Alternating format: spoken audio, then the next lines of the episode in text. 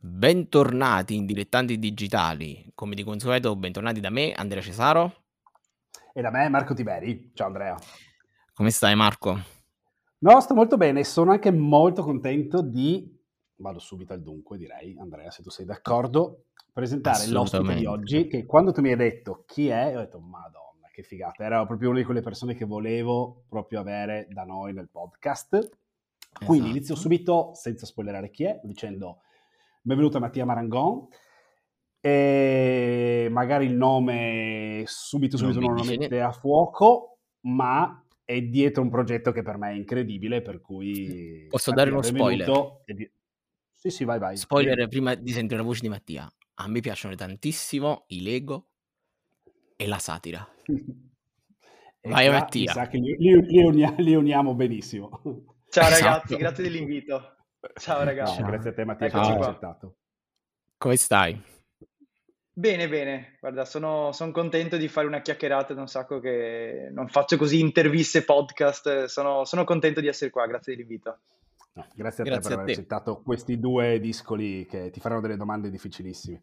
Molto difficili, poi abbiamo... Andrea, che dici? Partiamo con una domanda proprio complessissima, tipo raccontaci un pochino... Vabbè, a questo punto raccontaci un po' chi sei e, esatto. e cosa fai.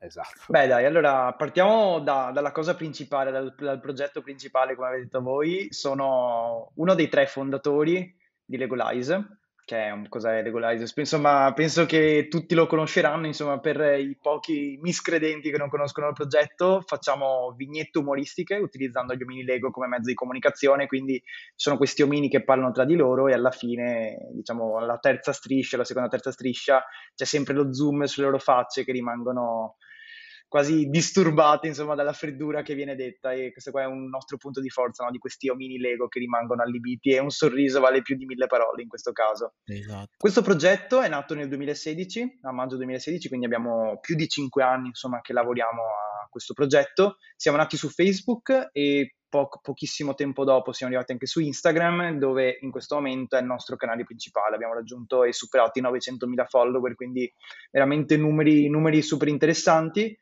E nel corso del tempo abbiamo cercato di espanderci sempre di più, tanto che da più di un anno insomma, siamo anche su LinkedIn.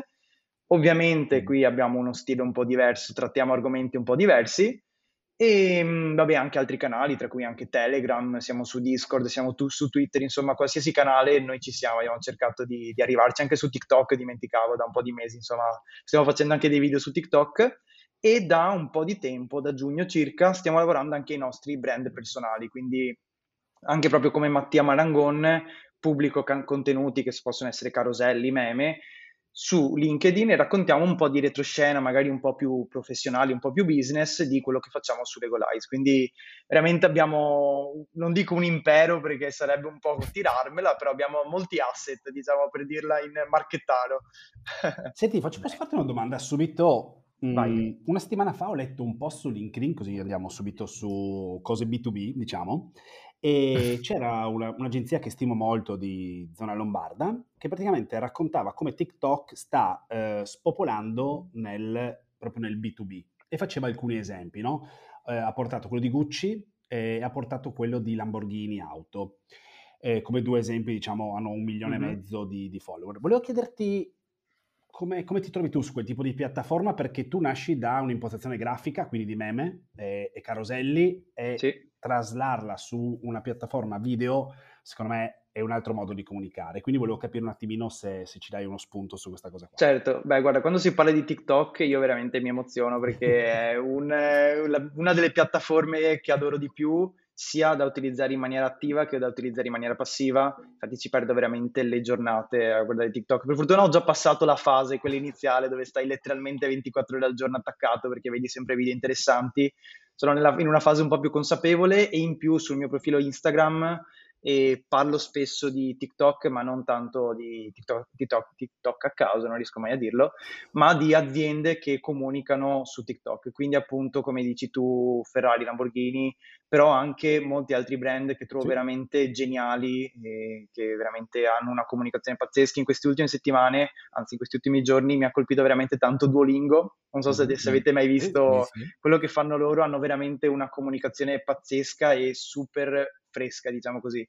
Quindi vanno a colpire veramente una fetta di pubblico che potenzialmente è super interessata a quello che fa Duolingo, perché vedo molti punti in comune tra il target medio di TikTok e quello che il servizio che offre Duolingo. E veramente tramite la mascotte che hanno, tramite magari i tormentoni, infatti mi fa un sacco ridere il fatto che Duolingo abbia come idolo Dua Lipa, perché è un, delle, dei nomi molto simili e quindi mi fa un sacco ridere questa cosa qui, ma anche veramente tanti altri brand si muovono super bene hanno una comunicazione veramente rivolta in maniera corretta verso il target. E come dici tu, appunto, anche noi abbiamo cercato, come Legolize, abbiamo cercato di andare verso la direzione che propone TikTok, quindi quello che è il video. Ma ti dico, partiamo un attimo dall'inizio. Mm.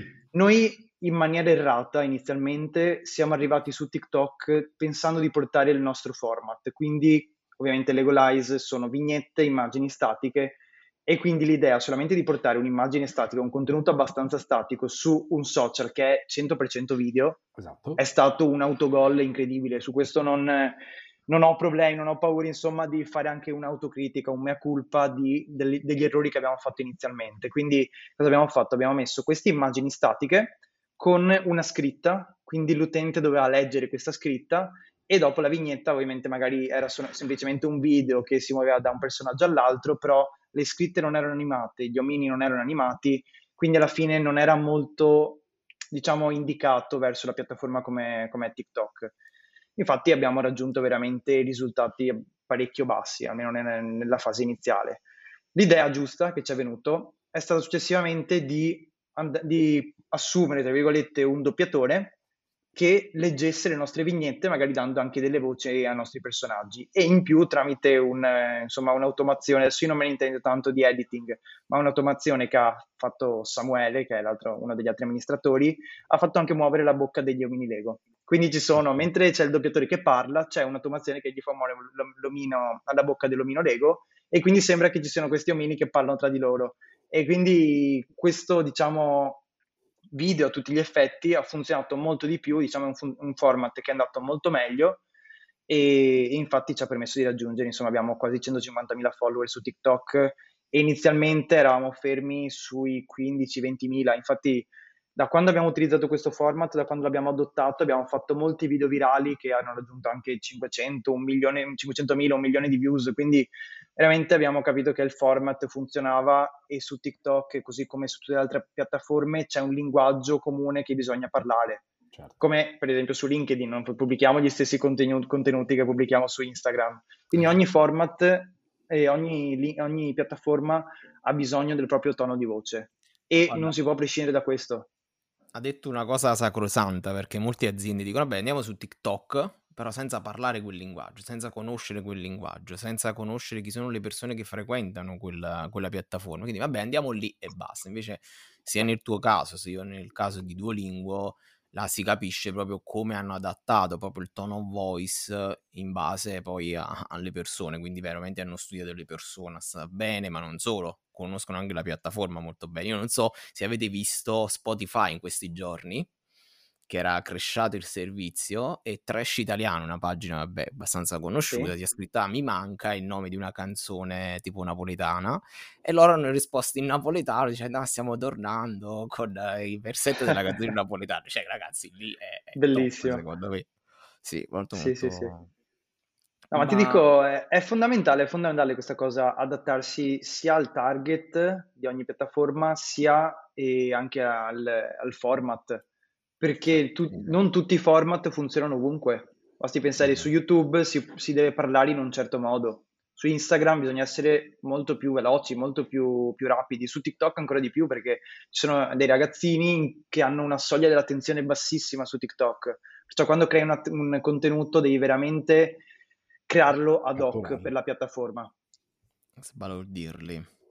E sì. Domanda, domandona come nasce proprio il progetto? Cioè, da dove nasce? Come nasce? Guarda, allora, ehm, era una notte estiva e tiepida, no dai, fate gli scherzi. Davanti a un ehm, sacco di prosecco. Eh sì.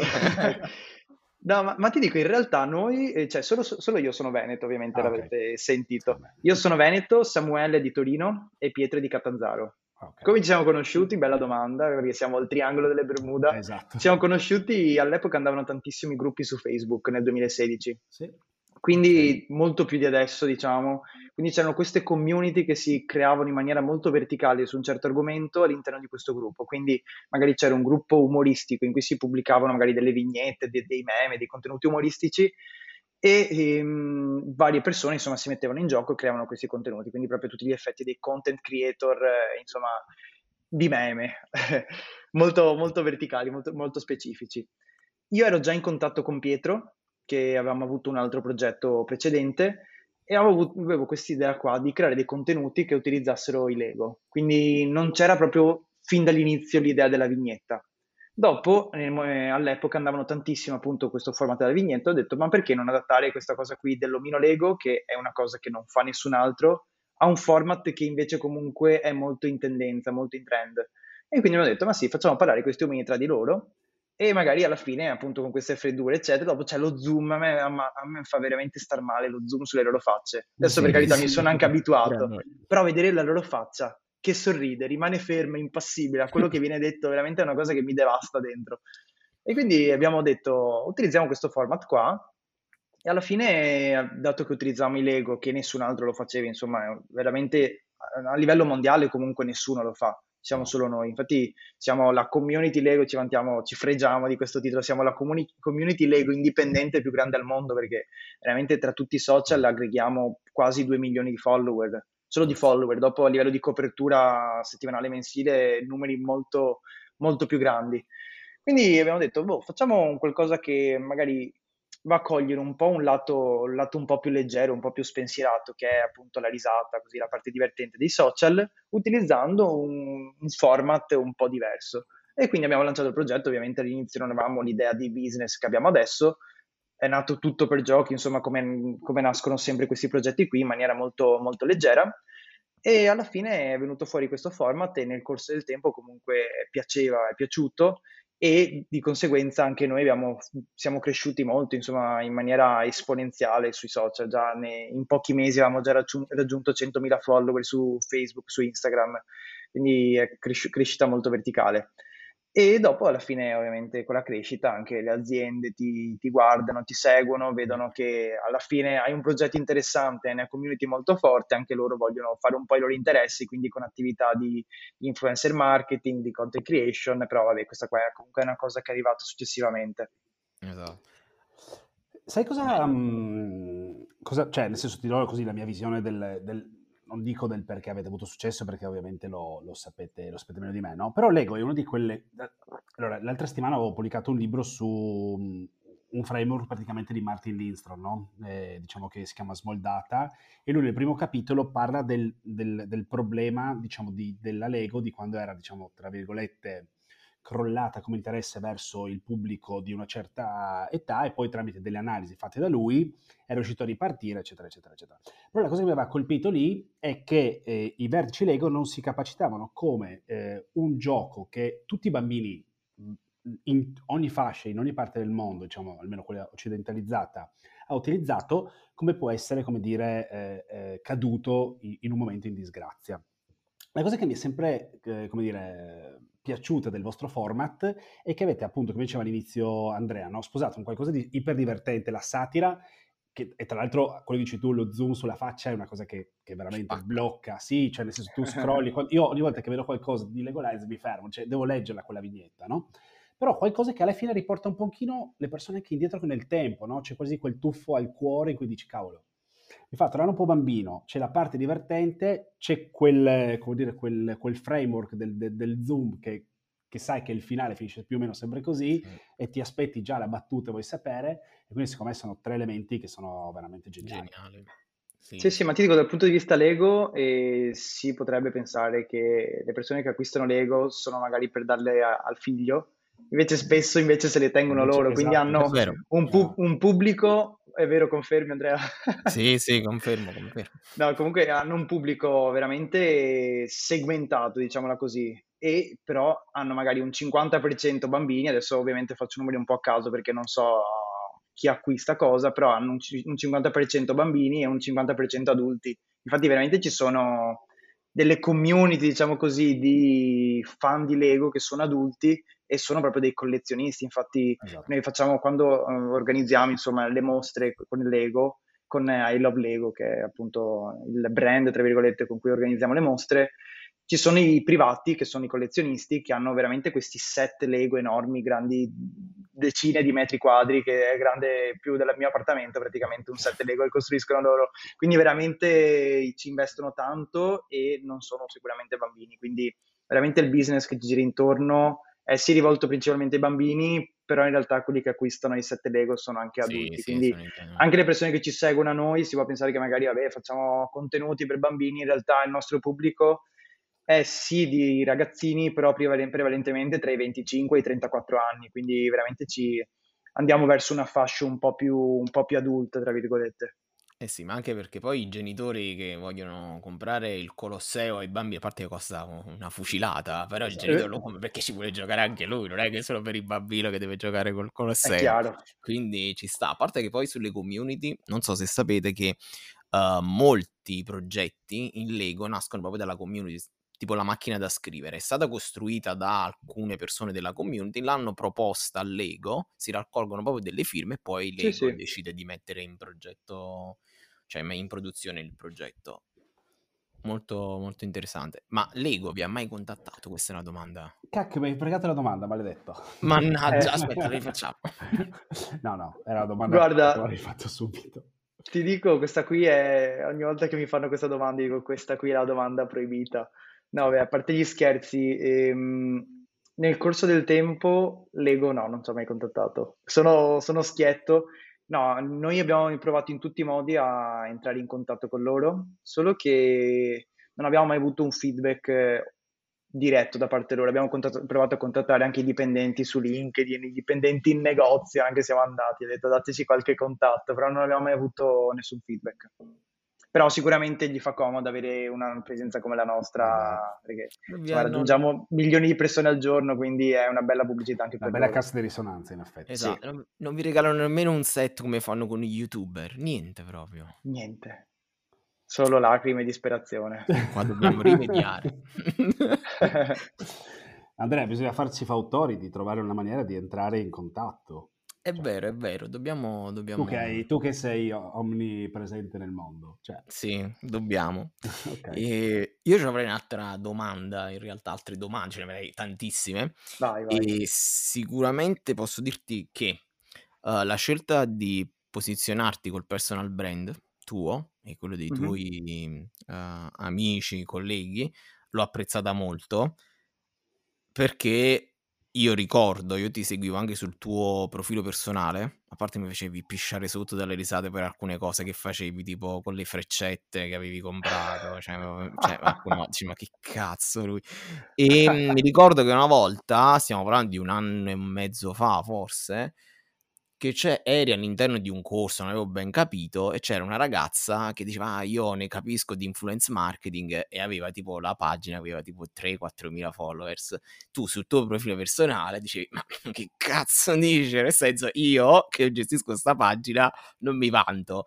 E quindi io sta cosa me la ricordo benissimo perché di, dissi, mamma mia, cioè, ha ragione, cioè lui magari non lo conoscono nemmeno le persone che gestisce Legolize, però veramente ha tanto da raccontare. Quindi quando poi ho visto che quanto so, due mesetti che stai, due o tre mesetti almeno che... Guarda, ti dico, in realtà su LinkedIn è già da giugno che, che pubblico, mm. diciamo, ho iniziato in maniera molto, molto blanda, molto tranquilla, un contenuto a settimana, e adesso sto cercando di aumentare un po' la pubblicazione perché vedo che a livello di feedback sia da parte della community sia che da parte di collaborazioni che possono essere commerciali e non, più pubblichi, più ti fai vedere, più ribadisci la tua presenza e fai vedere quello che sai fare, quindi di conseguenza aumentano le possibilità di collaborazione in, di, in, qualsiasi modo. Vero. Quindi no, veramente anche il discorso del personal brand era un fatto per, cioè, una necessità che sentivo venire da dentro me di affermarmi anche a livello personale, perché ovviamente come dici tu,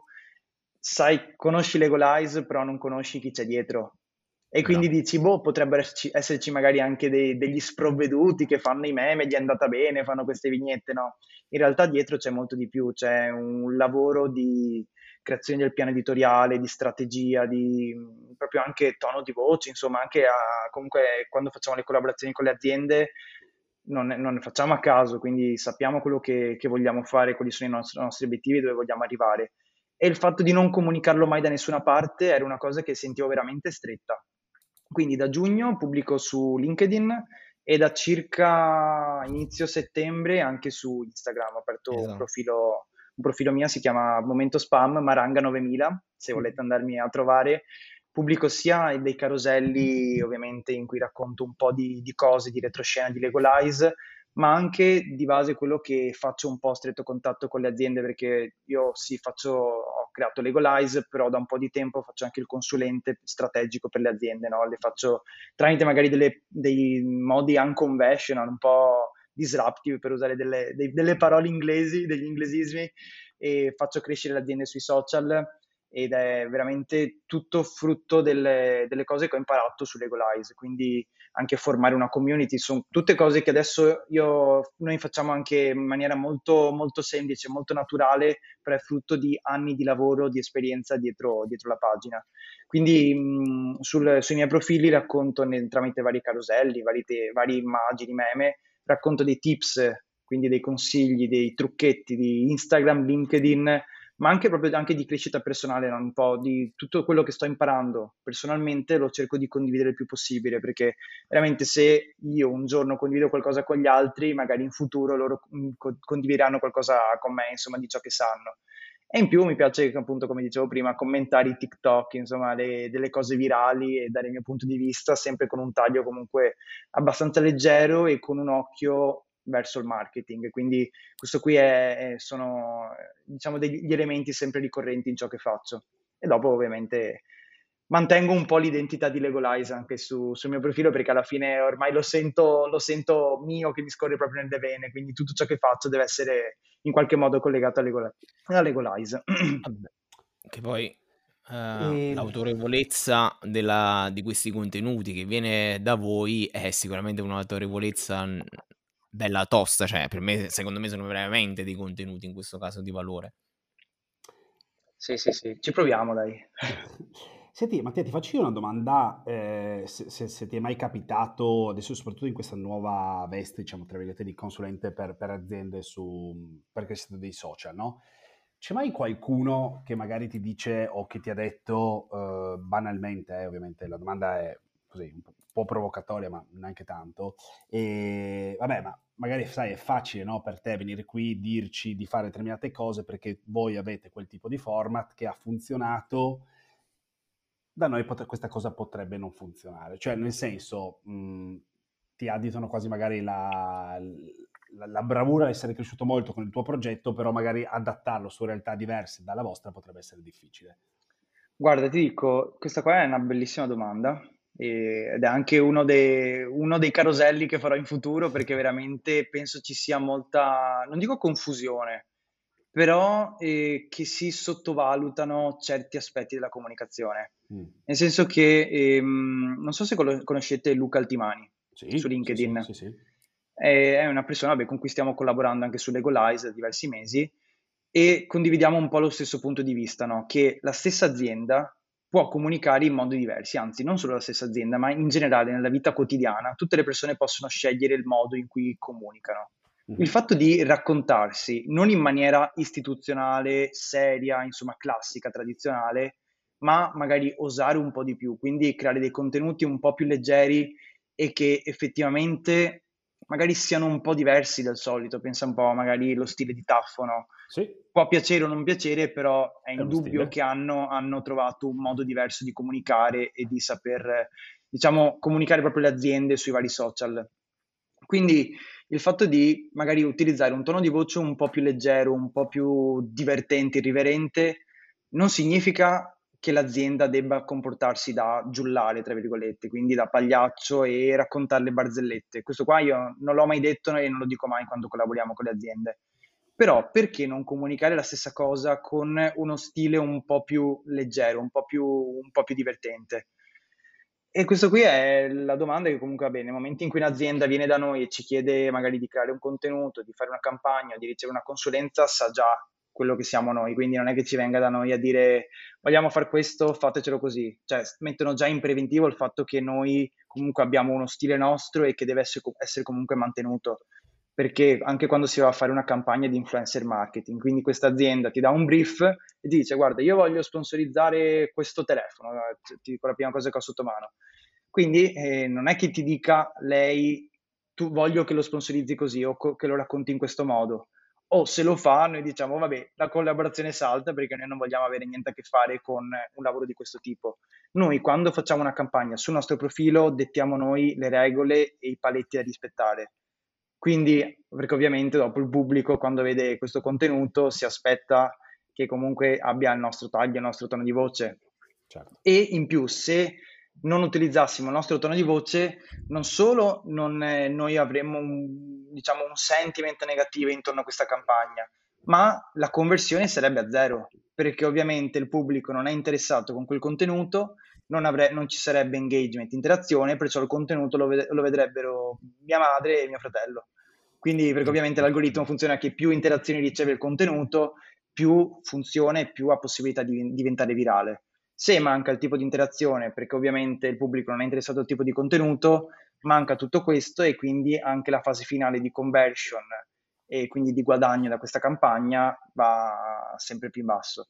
Quindi diciamo ci sono aziende che osano un po' di più, cercano di, di uscire dalla propria zona di comfort, come diciamo appunto le aziende che provano ad approcciare anche su, link, su TikTok sono aziende che magari osano un po' di più, hanno un reparto marketing che è molto più aperto di vedute.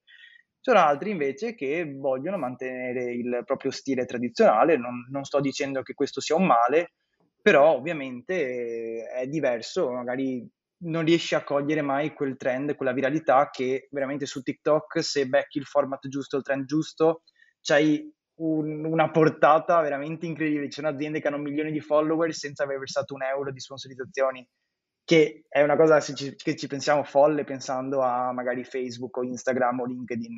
Quindi veramente se si sa cogliere quel, um, quello stile giusto che, come, ripeto, non vuol dire far, essere dei giullari o mm, farsi vedere nel modo sbagliato, si può anche far ridere o sorridere o comunicare qualcosa in maniera un po' più leggera, comunque mantenendo autorevolezza e essere delle, delle figure comunque, appunto, ripeto, autorevoli o comunque affermate all'interno del settore. Quindi, vabbè, ovviamente ogni azienda decide, decide internamente a livello personale come comunicare, però ripeto, anche comunicare la stessa cosa in maniera un po' più leggera può essere molto più impattante che farlo in maniera tradizionale.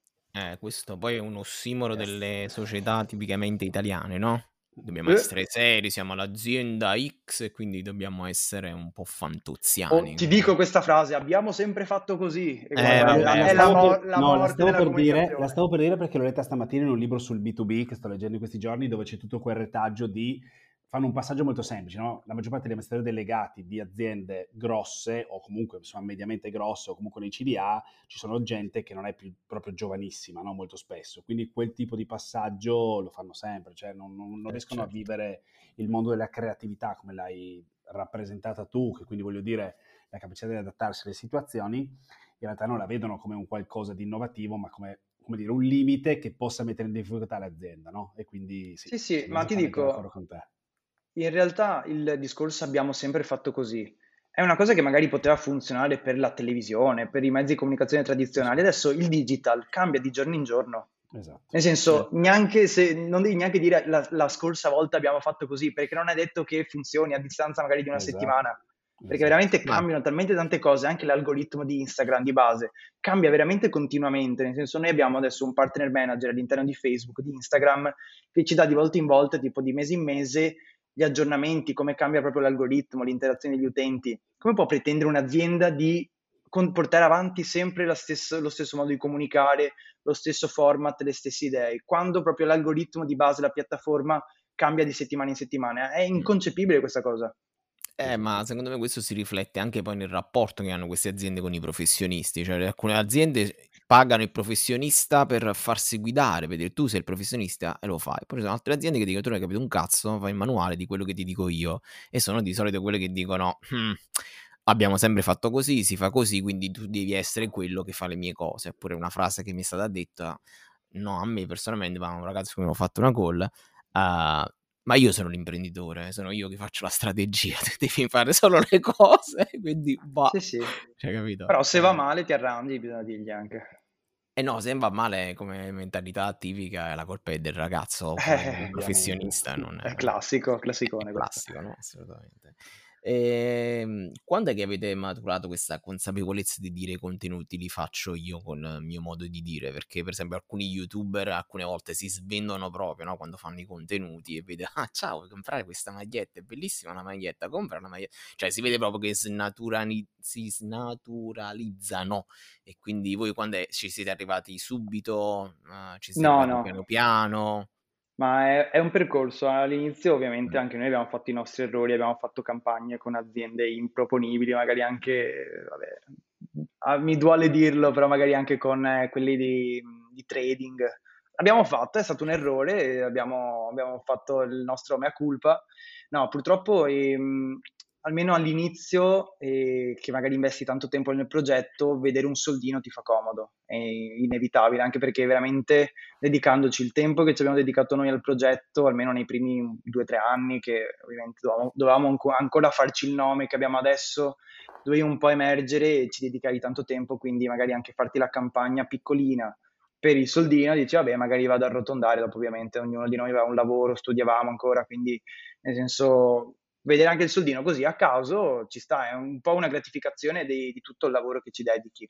Dopo, nel momento in cui tu cresci, crescono i numeri, la community è molto più forte, anche quando arriva l'azienda gli fai un prezzo consono. Quindi dici, ok, non accetto tutte le aziende, però quando ne accetto una, il prezzo che propongo e che viene accettato è consono a, a farmi rifiutare altre aziende.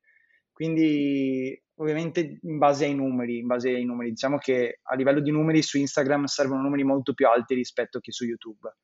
Perché eh, ovviamente sì. magari su YouTube puoi essere molto più verticale su un tema, invece Instagram, almeno anche per il format che abbiamo noi, siamo super orizzontali, cioè andiamo veramente a colpire un po' tutti.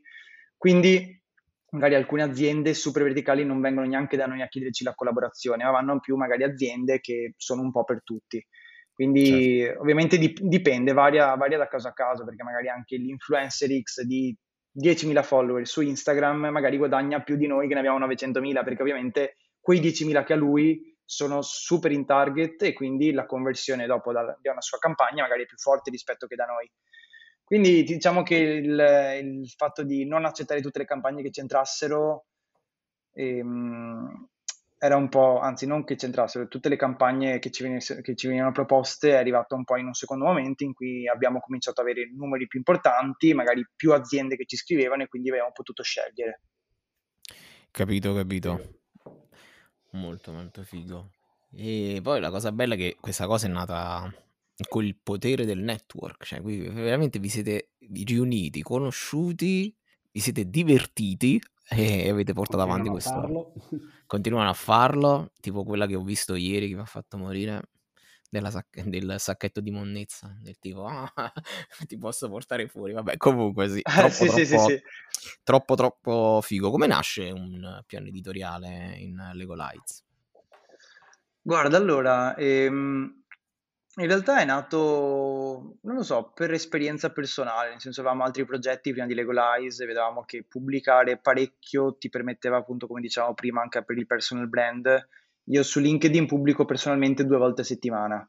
Su Legolize, su LinkedIn pubblichiamo una volta a settimana, perché quel contenuto non è un contenuto tipo il pensierino del giorno che ti, te lo scrivi tipo tweet e ti dura un tot e in 24 ore, 24 ore dopo ne scrivi un altro, eccetera. Il nostro contenuto è molto più impegnativo e l'algoritmo di LinkedIn funziona che anche per una settimana, due settimane lo stesso contenuto continua a macinare like, interazione, engagement. Quindi anche a noi fa comodo pubblicare un contenuto a settimana, però che quel contenuto, insomma, veramente vedendo le altre pagine ha numeri un po' fuori mercato, nel senso che abbiamo numeri veramente like, ogni post fa tipo 3.000, 4.000, 5.000 like, insomma, mediamente, dopo c'è magari quello che non va tanto bene, va sti cazzi, fa parte del, del, della content creation, però magari c'è anche quello che ti fa 10.000 like, quindi va un po' a recuperare i periodi, i periodi bassi. Quindi su LinkedIn abbiamo pensato che un post a settimana fosse, fosse idoneo per la nostra crescita, perché dopo abbiamo il contenuto che funziona bene e ci fa fare magari 2000-3000 follower nuovi sulla certo. pagina, quindi veramente ci basta per crescere. Su Instagram invece viene premiata tanta la, tanto la quantità e la frequenza, quindi abbiamo un piano editoriale molto più serrato e pubblichiamo tra i due e i tre post al giorno. Quindi veramente una mole di contenuti assurda, Come cioè fate? pensarci così è tantissimo. Eh, diciamo, viviamo tra virgolette un po' di rendita perché nel corso degli anni abbiamo avuto veramente periodi in cui sfornavamo vignetti in continuazione. Adesso stiamo cercando qualcuno che magari ci possa dare un po' una mano perché ovviamente vogliamo mantenere questa quantità di contenuti, però se fai due conti sono oltre 14 contenuti a settimana che è veramente, veramente tosta. Però vediamo che alla fine paga anche questa, questa frequenza, questa quantità, quindi cerchiamo ovviamente, magari fai, fai, qualche sforzo, sai che devi dedicare del tempo extra a questa cosa qui, quindi abbiamo sia parte, diciamo, che non, non, ci fa guadagnare direttamente, che è la creazione di contenuti per, per, la pagina, sia parte che ci fa guadagnare, che veramente ci racchiude tra il 5 e il 10% del, del nostro tempo che dedichiamo al progetto. Quindi veramente sai che quando, cioè, il tempo che dedichiamo alla parte che ci fa guadagnare è pochissimo in confronto alla parte che facciamo pro bono, Grazie, diciamo così. Certo. Però quella, diciamo, quei soldi dopo che guadagniamo dalle campagne vanno un po' a gratificare tutto il tempo che dedichiamo alla formazione della nostra community, perché più la community è forte, più la conversione sarà alta e quindi le aziende sono più motivate a lavorare con, con te. Quindi la, veramente la creazione della, della community e insomma preservare questa community è fondamentale, quindi tramite anche storie quotidiane, eh, un bel lavoro, però alla fine paga anche per tutti i messaggi insomma, che ci arrivano in pagina. Cioè, molti ragazzi magari ci scrivono guarda in questo momento magari le cose non mi stanno andando tanto bene, però quando vengo sulla tua pagina vedi i contenuti mi fanno sempre ridere, quindi veramente vale più di, di una campagna da migliaia di euro questo messaggio qua, veramente ti dà una Bello. soddisfazione incredibile. Ti posso fare una domanda? Ho letto su LinkedIn, eh, sul tuo, per- sul tuo pers- personale, diciamo, sul tuo LinkedIn personale che hai fatto, tenuto il tuo primo speech, no? Me lo raccontavi anche Sì. eh, prima. Come è stato? Allora, in realtà è stato il mio primo speech sul palco, Sì, sì, perché ne avevo fatti anche altri sul palco, precedentemente, diciamo anche abbastanza importanti, perché non so se lo sapevate, ehm, ho portato un caso studio sul libro di Not Just Analytics, che quindi è veramente un libro punto di riferimento, insomma, per chi utilizza Instagram. E quindi dopo Iari mi aveva scritto, mi fa, non è che ti va di raccontare un po' di questa collaborazione che abbiamo fatto e anche un po' di Legolize al lancio del libro e c'erano 500 persone collegate. Io ero un po' con... Eh, che me la stavo facendo sotto perché ovviamente sono tante persone non sono abituato.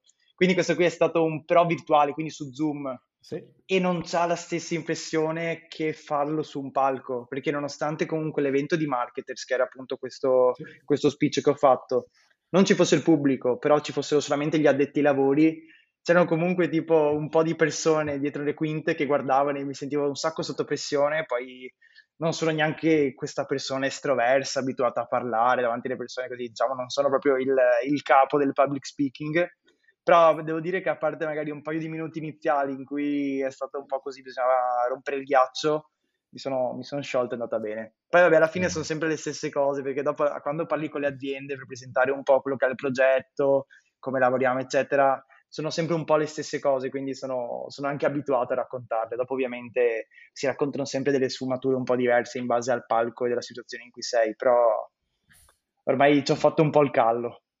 Ok, bello, bello. Però sempre emozionante, devo dire. Eh no, eh, sì, cioè, so, eh, certo. immagino, immagino Vuoi mettere? Vuoi mettere? Eh sì. Guarda, uh, la cosa che dicevi prima del, um, delle collaborazioni, uh, hai fatto un post tu che ho apprezzato tantissimo perché hai detto noi abbiamo una community, facciamo il post, mettiamo il tono on voice, ma se poi dall'altra parte la società, l'azienda, quello che sia, non mette tutti gli strumenti per monitorare, mettere una call to action attiva su un determinato prodotto che sponsorizziamo, non è colpa nostra, perché alcune volte uh, mi è capitato di parlare con clienti che dicono, ah, vabbè, ma noi chiamiamo gli influencer, però poi non riusciamo a vendere perché magari pensano che l'influenza faccia tutto da solo. Invece quel caso studio l'ho apprezzato tantissimo, però adesso non ricordo chi era il brand, dove dicevi ok, noi l'abbiamo fatto, però dall'altra parte ci deve essere comunque una landing page fatta bene, con la call to action coerente con il messaggio che abbiamo dato, eh, raccogliere le informazioni e questo è un aspetto molto molto molto importante che purtroppo tutti dimenticano, oppure un sacco di persone dimenticano. Guarda, ti dico, questa cosa è verissima in realtà purtroppo è un, um, veramente una difficoltà per gli influencer stessi nel momento in cui si lavora con un'azienda, perché l'influencer ti può, come dicevi tu, farti la creatività migliore del mondo e raccontarti il prodotto nello storytelling migliore di sempre, però se dopo ti mette il link, lo swipe up, adesso non c'è più lo swipe up, però ti mette il link e dopo va su una landing page che è triste, è magari tutta sfasata e non, non c'ha il pulsantone con la call to action, veramente è tutto lavoro gettato alle ortiche, perché tu puoi portare anche 50.000 persone su questa landing page però se dopo non, non, rispetta le aspettative che venivano raccontate all'interno dello storytelling e non c'ha neanche questa, diciamo, non ti invoglia a premere sul pulsante o a convertire in qualche modo, veramente è tutto lavoro sprecato. Infatti noi in quel, in quel carosello spiegavo una collaborazione che abbiamo fatto, in realtà non è un'azienda ma è una pagina di, di carte 3D, quindi ah. veramente una cosa molto di nicchia, però rappresentava all'interno di questa carta grande più o meno quanto un libricino, rappresentava una scena di Attacco dei Giganti, la, la serie insomma giapponese. E, ehm, e, quindi era veramente una cosa super comunque simile, trasversale a quello che facciamo anche noi, perché un po' nerd così, anche noi alla fine siamo, siamo un po' così. E veniva rappresentata questa scena e quindi il nostro pubblico, almeno una buona percentuale del nostro pubblico, era interessata a questa carta, quindi a, questo, a questa pagina. Quindi già comunque eravamo molto vicini e c- c'erano i presupposti che la campagna andasse bene. In più, una volta che premi sul tag, quindi super interessato al progetto, da questa carta perché l'abbiamo proprio fatta vedere, quindi abbiamo dato un, un assaggio di quello che avrebbero potuto trovare, sul, che gli utenti avrebbero potuto trovare sulla pagina che avrebbero premuto il tag vanno sulla pagina e la pagina è esattamente, cioè ripropone esattamente lo stesso contenuto che vedono nel, all'interno della call to action. Quindi, vabbè, ovviamente non lo stesso, però cose simili. E quindi l'utente è super motivato a premere segui o a acquistare scrivergli in privato per comprare le, le sue carte.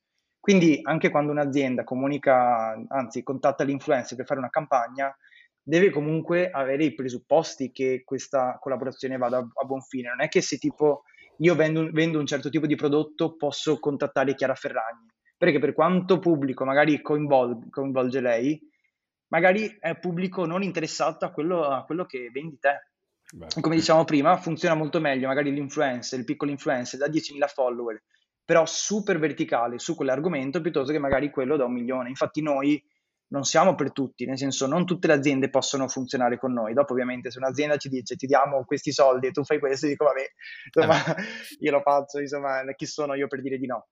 Però eh, alla fine magari dopo la conversione non è diciamo, ritenuta Ottimo. sufficiente dall'azienda in questione. Infatti magari abbiamo fatto anche una collaborazione, adesso non, ovviamente non faccio nomi, però delle collaborazioni con aziende in cui magari noi abbiamo fatto una super creatività, abbiamo raggiunto un sacco di persone che hanno premuto anche sul link e si sono ritrovati su questa landing page e dopo mi ha contattato il reparto marketing, mi fa guarda purtroppo non abbiamo convertito tanto. Ho detto ascoltate ragazzi miei, cioè nel senso noi possiamo fare questo. La parte di conversione effettiva spetta a voi. Esatto. Cioè Potete più di questo no, nel senso cosa posso fare? Un upselling, quindi, Mattia. Eh, potremmo. No, ah. quindi alla fine dipende tanto A volte c'è proprio poca cultura, no, Mattia? A volte c'è proprio poca cultura, no, su questa cosa qua, nel senso che Madonna. diventi lo strumento che deve convertire, mentre in realtà è semplicemente uno strumento che sta avvicinando, no, al brand. E molte esatto. volte si fa questa grossissima confusione, ma succede in mille campagne, cioè mille campagne esatto. no, ma influencer, per esempio, hai, hai citato tantissimi casi, so, non, non, so se si può nominare, ma diciamo il più forte su TikTok, ok? È Cabi. esatto, vabbè no, ok, l'hai detto tu. Vabbè, no, si può dire, no, si, no, può, si dire, può dire, è il più famoso. No, ho letto, ho letto, questa cosa che alla fine, fine no, nessuno riesce a capire quanto in realtà lui riesca a spostare con i brand su cui, con, su cui lavora. E in realtà la cosa che ho sempre riflettuto è no, in realtà sì, è proprio sbagliato il concetto per il quale esatto. è messo sotto la lente di ingrandimento, no? Cioè lui sta mm. avvicinando i brand, non sta convertendo. Infatti esatto. bisogna, diciamo che ci sono due fasi principali nel, diciamo, in quello che può offrirti un influencer, o awareness o conversion. Esatto, tutte e due non puoi farlo, no? non puoi farlo tutte e due. No, no, Applausi esatto, proprio, esatto, esatto, esatto. E la prima probabilmente è quella molto più forte, no? soprattutto con certi nomi. Sì, ma perché nel senso magari io faccio una storia per un'azienda e raggiungo 200.000 persone, ti butto là un numero più o meno in linea con quello che facciamo noi, e non è detto che tu converta subito, magari ci sono vari touch point, quindi diciamo quello che proponiamo di esatto. solito con le aziende è di fare magari una campagna non one shot, però più continuativa. Quindi magari che si è strutturata in, boh, ti butto un numero a caso, in tre mesi, sì. in cui magari il primo mese, anzi i primi due mesi fai awareness nuda, nuda e cruda, sì. in cui racconti un po' il prodotto senza per forza mettere uno swipe up, eccetera. Fai solamente vedere quello che è il prodotto, magari puoi mettere anche un tag, però diciamo non fondamentale, e dopo il terzo mese in cui gli utenti hanno già visto questo prodotto, hanno magari si sono fatti un'idea, ne hanno già parlato con amici, son, insomma hanno già fatto proprio il loro iter eh, di acquisto del prodotto, alla terza, alla terza volta gli fai vedere il prodotto però magari con un risvolto più concreto e una call to action e allora là hai molte più possibilità che alla fine tu riesca a convertire questo pubblico. Poi non è neanche detto, non è sicuro al 100%, però certo. è sicuramente un iter più completo rispetto esatto. di una campagna sola, ecco. Esatto. Sì, sì, sono al 100% d'accordo. No, ma eh, sì, sì, sì, stiamo pensando ad altre cose, però per questa puntata la facciamo lunghissima, no? Cioè, tipo i testimonial, quello tipo metti il testimonial per far conoscere il brand, mica per far vendere il brand, quindi quello è awareness. Quindi ci sono dei parallelismi che magari le persone conoscono pure, però poi cambia il, l'industria e li vedi che proprio brangano nel buio come fosse tutto diverso. Vabbè, comunque. Uh, come dicevi tu, ti, ti seguono sicuramente un sacco di giovani, no? Soprattutto anche sulla parte di, del tuo brand personale. Tu cosa consiglieresti a chi sta iniziando a voler fare un'attività online eh, di brand personale oppure di un progetto? Cosa, cosa consigli? Guarda, eh, di consigli purtroppo non, non posso darne troppi perché non sono neanche questo grande guru. Beh, sulla tua esperienza, Però, diciamo. guarda, sì, sì, sì, ti dico, eh, in base a come anche abbiamo, è nato il progetto di Legolize, come lo stiamo portando avanti adesso e anche quello che sto facendo io a livello personale, sto facendo quello che mi piace. Quindi il consiglio che, che posso dare, e vabbè, so che è un consiglio banale e anche magari poco applicabile ad altri contesti, bisogna trovare qualcosa che ti piace e puntare il 100%, il che non vuol dire comunque rinunciare ad altri progetti, al lavoro, a quello che si sta facendo, perché il progetto di Legolize è nato nel 2016, nel momento in cui io lavoravo da un commercialista, quindi una cosa che veramente non c'entrava niente e l'ho portato avanti per altri due o tre anni, sempre dal commercialista, quindi erano due cose parallele che portavo avanti e quindi facevo le mie 40 ore settimanali in ufficio, poi tornavo a casa la sera e dedicavo altre 2-3 ore al giorno al progetto di Legolize. Quindi veramente tanto lavoro, tanto impegno, però ho, facendo qualcosa che ti piace lo fai senza che ti pesi, senza, senza, che ti gravi sulla tua giornata, sulle ore che ci dedichi, perché ovviamente finisci 8 ore in ufficio, più mezzi, eccetera, stai via 10 ore in un giorno, alla sera hai voglia di riposarti, invece magari avevo sempre modo di tirare fuori gli omini Lego, fargli due foto, scrivere due vignette, quindi veramente è un sacrificio che fai, però a medio e lungo termine ne veramente ne raccogli frutti e soprattutto fa- ti ritrovi a fare qualcosa che ti piace. E infatti Beh. noi nel momento in cui strutturiamo le campagne, lavoriamo, facciamo i contenuti, ci pesa sicuramente perché è comunque del tempo che ci dedichi, però lo, lo, fai molto più volentieri rispetto ad altre cose. Adesso comunque ho una certa libertà, nel senso che faccio quello e però ho tutte le possibilità di fare quello che voglio e strutturarmi, organizzarmi io la giornata. Quindi se dico oggi adesso non ho voglia di fare le vignette, le faccio stanotte alle tre di notte, posso farlo, non ho degli orari che mi vincolano. Quindi il consiglio è trovare qualcosa che ti piace e dedicarci tutto, tutto te stesso, anima e cuore. Dopo, ovviamente, può andare come può non andare, però almeno ci hai provato e hai provato a fare qualcosa che ti piace veramente. Posso farti una domanda su questa cosa che hai detto? Dopo sì. penso che Andrea possiamo anche piano piano lasciare andare. Sì, hai sì. mai avuto il dubbio che il progetto potesse finire da un momento all'altro? Visto rispetto alla cosa che hai appena detto. E, cioè, beh, se, stava, sì. come dire, rallentando e magari dici, cavolo, Mm. Madonna, no. tantissime volte. Vabbè, a parte che se domani i signori della Lego si svegliano e ci fanno una denuncia, noi mani, mani con, con, le catene andiamo in galera. Vabbè, a parte questo, ehm, beh, tantissime volte, anche perché noi ci basiamo molto sui social e perciò magari ci sono dei momenti in cui magari non cresci o vedi che il, non so, non, quello che stai facendo non sta tanto funzionando. Per carità, e ovviamente noi abbiamo cercato di risolvere anche su TikTok, per esempio, eravamo molto demoralizzati perché comunque il tempo investito era tanto, all'inizio il progetto non funzionava e perciò ci siamo fatti un po' di analisi di coscienza, abbiamo capito cos'è che va, cos'è che non va. Ovviamente alla fine devi cercare di risolvere la situazione e non è detto che tu ce la faccia, però già il fatto che ti metti là e provi a risolvere quello che stai facendo è già un passo avanti.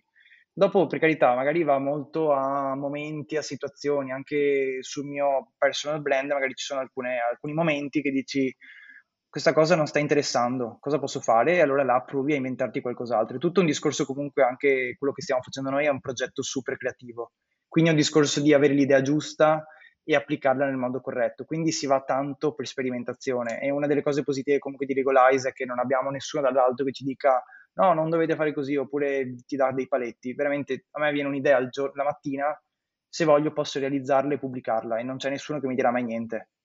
Quindi il fatto di sperimentare è sicuramente una cosa a favore e quindi dico un altro consiglio che posso dare rispondendo ad Andrea di prima è sperimentare e osare.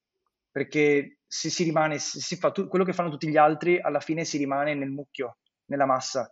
Se invece fai qualcosa di diverso, come abbiamo provato a fare noi, come cito di nuovo Taffo che ha provato a fare un format un po' diverso, anche banalmente Cabi si è messo là e ha cominciato a duettare questi video con un format particolare. Ci ha provato, non si è demoralizzato, magari sicuramente ci sono stati nella sua fase iniziale, adesso non so benissimo la sua storia, però nella fase iniziale avrà sicuramente avuto anche lui delle difficoltà, finché ha trovato il format giusto che è diventato virale e dopo ha continuato a puntare su quello. Quindi dico sperimentare, osare e non arrendersi mai sembra uno spot della Nike. Just do it. Esatto. esatto. E ti lasciamo andare perché è quasi un'ora di intervista. Eh sì, dobbiamo... Dove ti possono trovare i nostri, i nostri ascoltatori? Guarda, allora su LinkedIn, che diciamo è un canale dove pubblico due volte a settimana, Mattia Marangonna, mi trovate, sono founder di Legolize, e su Instagram, dove invece pubblico tre volte a settimana, quindi più contenuti e soprattutto c'è la parte di storia, insomma, che commento varie situazioni di marketing, insomma, un po' tutto ed è Maranga 9000. Quindi questi due canali. Grazie per eh, il tuo tempo. Grazie Veramente a voi grazie, ragazzi. Grazie mille, sai Mattia. Grazie. È stato un piacere. Ciao, alla, alla prossima. prossima.